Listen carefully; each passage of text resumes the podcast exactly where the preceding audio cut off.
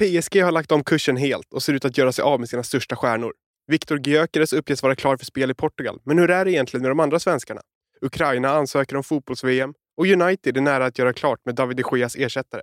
Det är Expressen Fotboll den 7 juni med mig, Wilhelm Edlund och Therese Strömberg.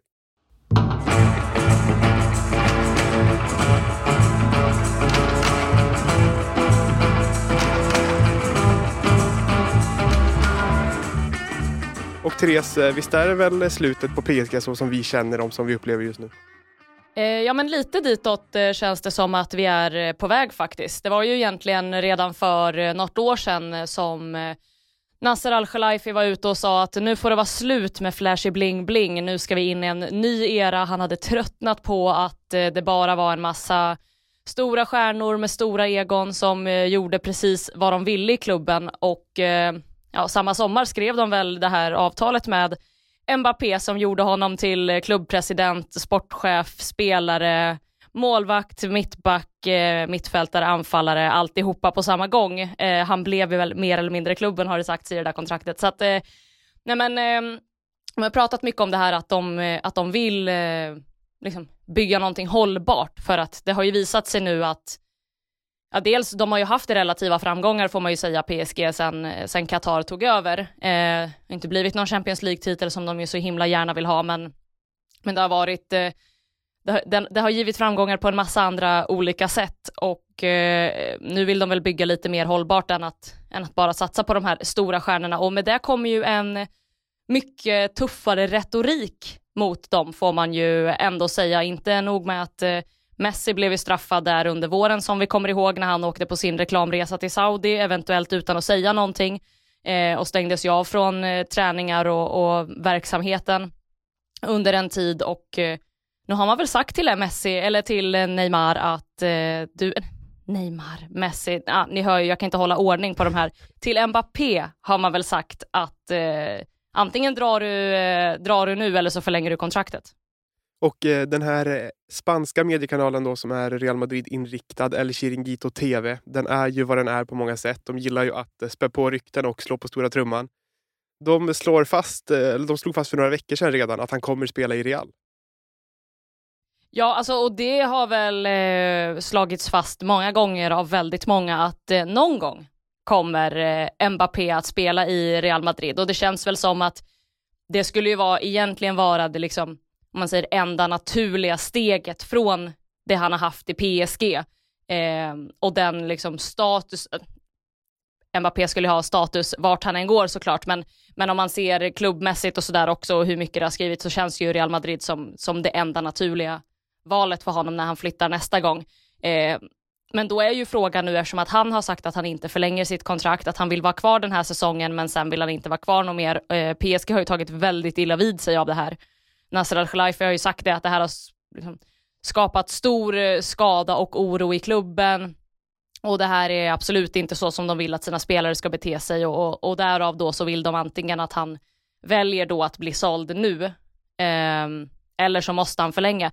Det är väl egentligen inte, om det inte finns några konstiga klausuler så är väl det egentligen inte ett ultimatum de kan ställa på Mbappé för han har ju, han har ju samtidigt de, de kvaliteterna att de kan ju heller inte straffa honom med att så låta honom sitta på bänken hela nästa säsong. Eh, om det är så att han väljer att, eller om det är så att han, för han väljer ju inte om han ska säljas. Det är ju upp till en eventuell klubb då om de har råd med honom.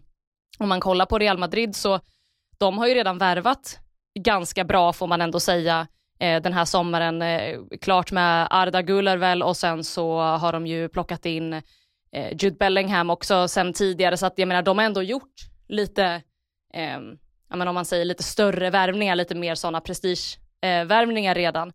Eh, sen är frågan vad, vad de har råd med och inte, men sen, det är ju inte upp till Mbappé huruvida han blir såld eller inte, utan det är ju upp till då företrädesvis Real Madrid. Eh, så att det är väl inte ett ultimatum som är så här vattentätt från PSGs sida, även om man förstår dem att det är klart att de inte vill se honom gå gratis nästa sommar. Verkligen. Och om vi tittar på hans ersättare, och det snackas om att Osman Dembélé möjligtvis är en ersättare.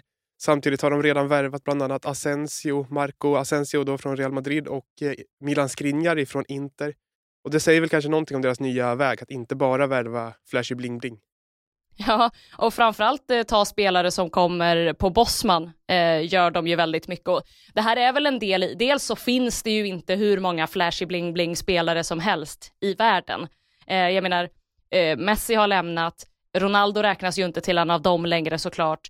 Eh, de har redan Neymar, de har redan Mbappé. Alltså det finns så himla många, finns det ju inte i den kategorin. Eh, sen är ju det som är intressant är ju att eh, Al-Khelaifi har snackat om att de vill värva och börja satsa mer franskt eh, och gärna parisiskt för att det, det har ju, det är ju så att om man kollar på de senaste säg tio åren så har ju eh, Paris varit en av de städer i världen som producerar mest talang. Och det som är slående är att nästan ingen av dem spelar i PSG.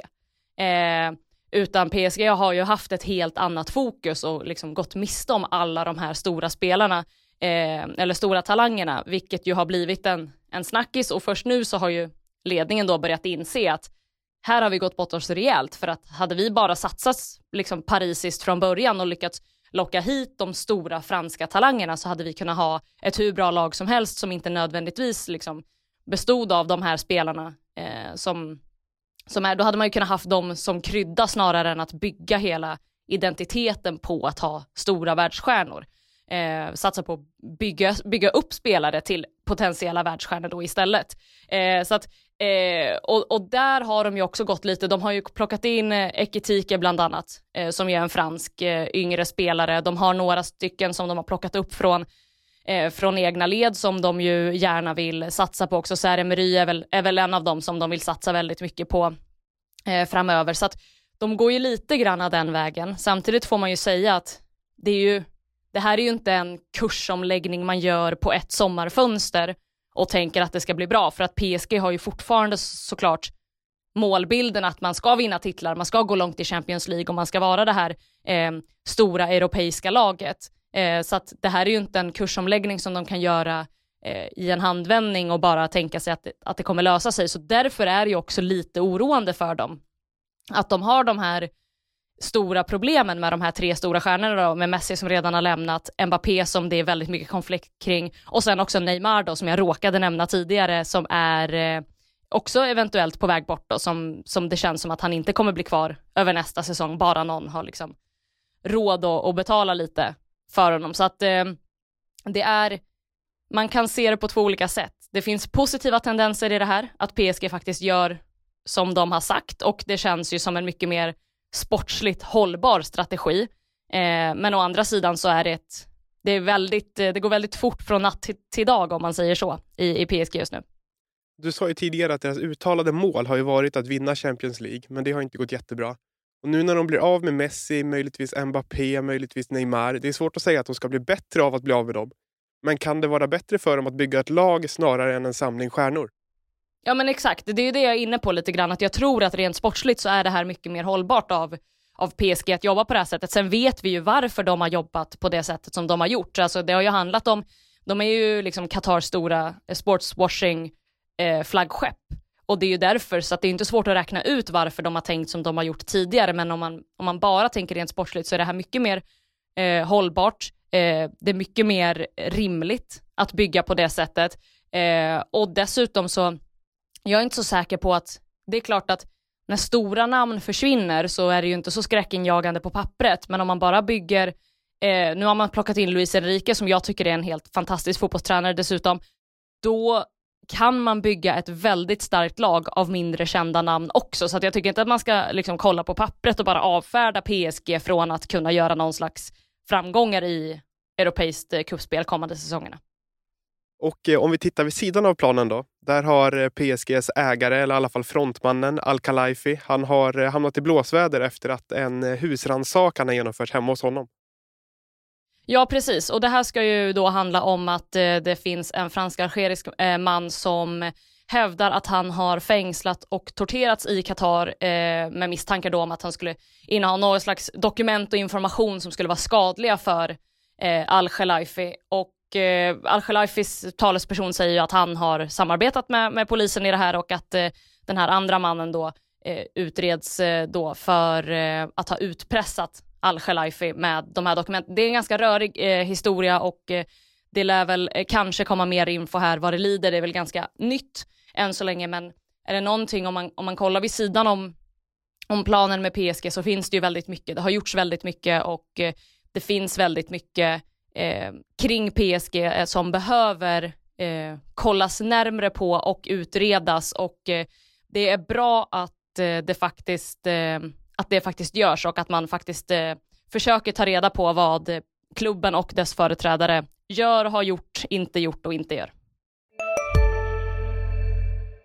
Välkommen till Coolbet där spänningen aldrig tar slut och underhållningen står i centrum. Här får du inte bara Sveriges bästa fotbollsodds. Du får också en spelupplevelse som är rättvis, transparent och framförallt rolig. För oss handlar det om mer än bara spel. Det handlar om att ta en paus, att våga chansa och att kanske vinna stort. Det oväntade gör varje ögonblick unikt. För dig över 18 år, stödlinjen.se.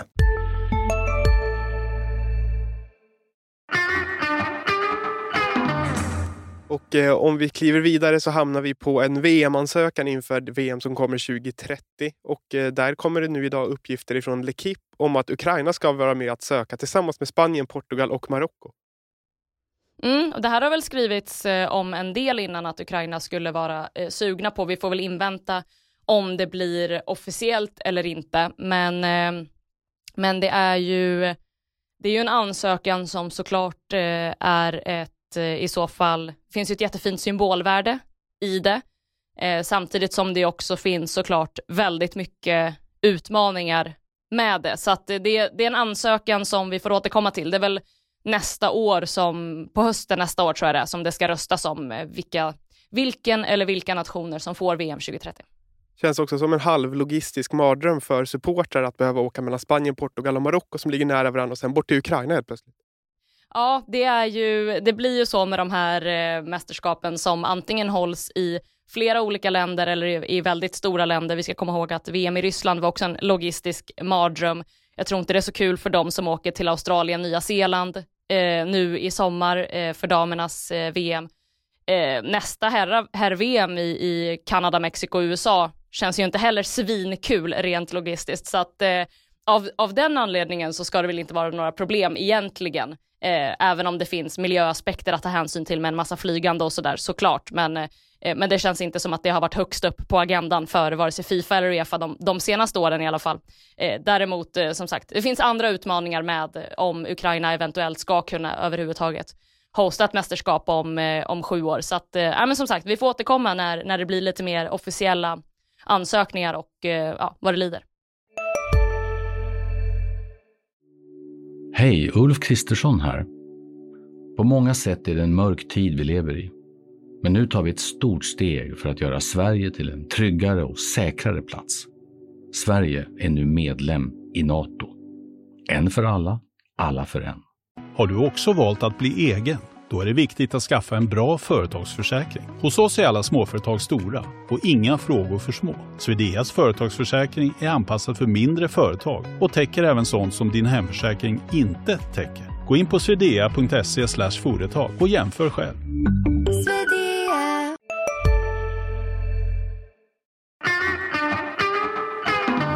På ett svenskt plan då, Viktor Gyökeres uppges vara nästan så gott som klar för eh, Sporting. Hur går tankarna kring den övergången? Jag tycker det är spännande.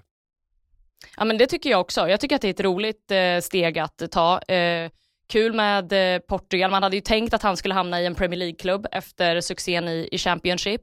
Och det hade varit kul, men kanske lite för förutsägbart. Och kanske också ehm, ett väldigt...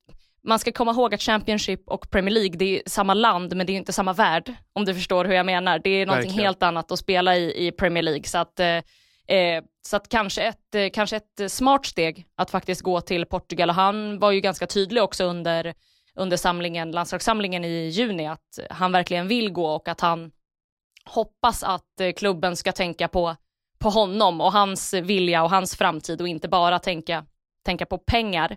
Eh, sen har det ju dragit ut ganska mycket på tiden ändå så att klubben kanske får hyfsat nära det, det de har velat ha för honom. Och eh, på högerbacken då, det är en problemposition i svensk fotboll, i alla fall i landslaget. Och eh, Emil Holm, eh, nu i Spezia, ryktas gå till större klubbar. Möjligtvis Juventus, Atalanta, Inter. Juventus och Inter känns ju som väldigt stora steg. Emil Holm har gjort det jättebra i Spezia. Han har ju eh, verkligen tagit eh, italiensk fotboll med storm.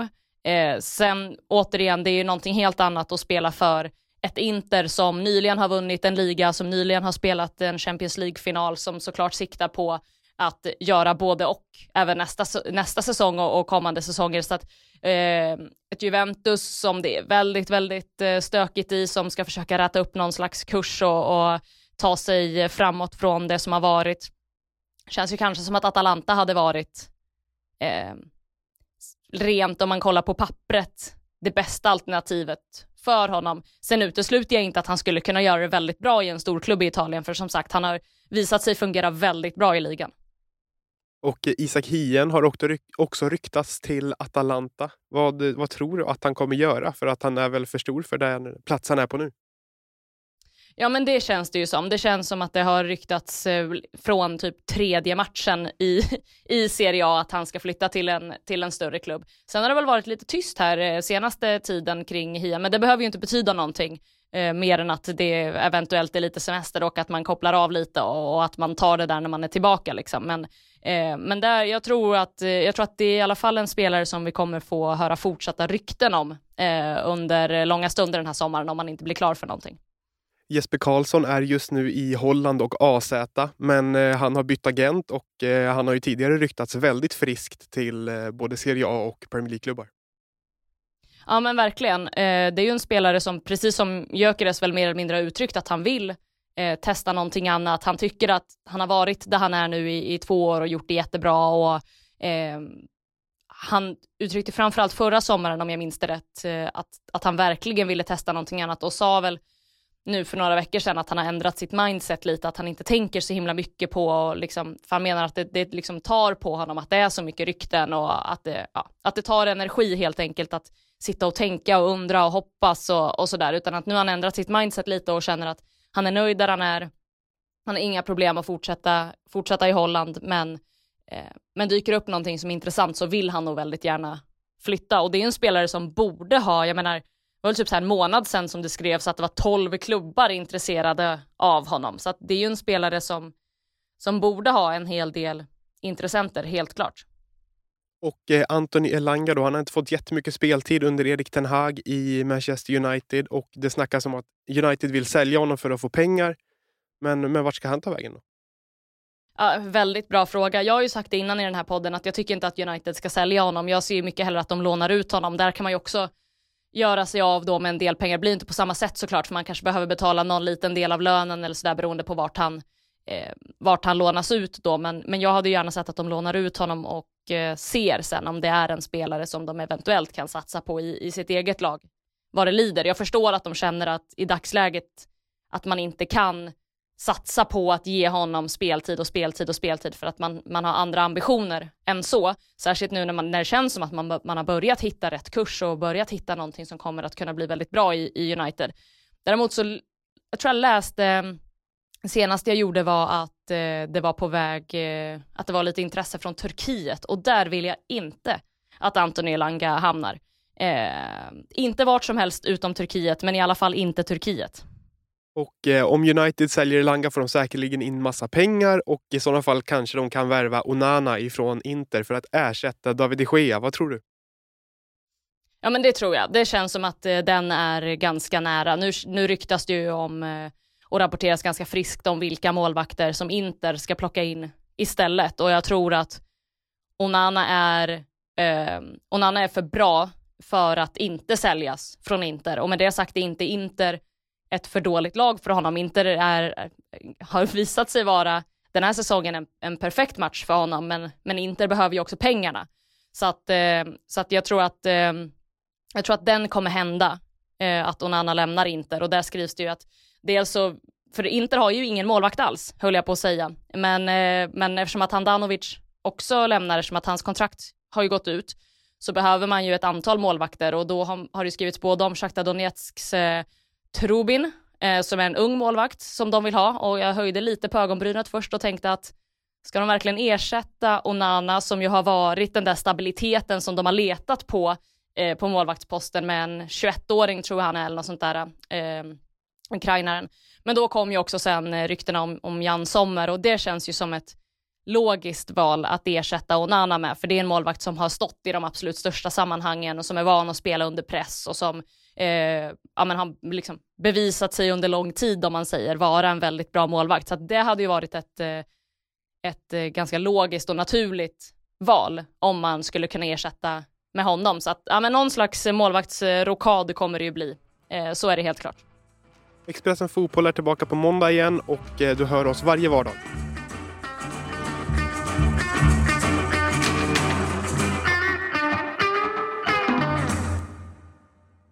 Du har lyssnat på en podcast från Expressen. Ansvarig utgivare Klas Granström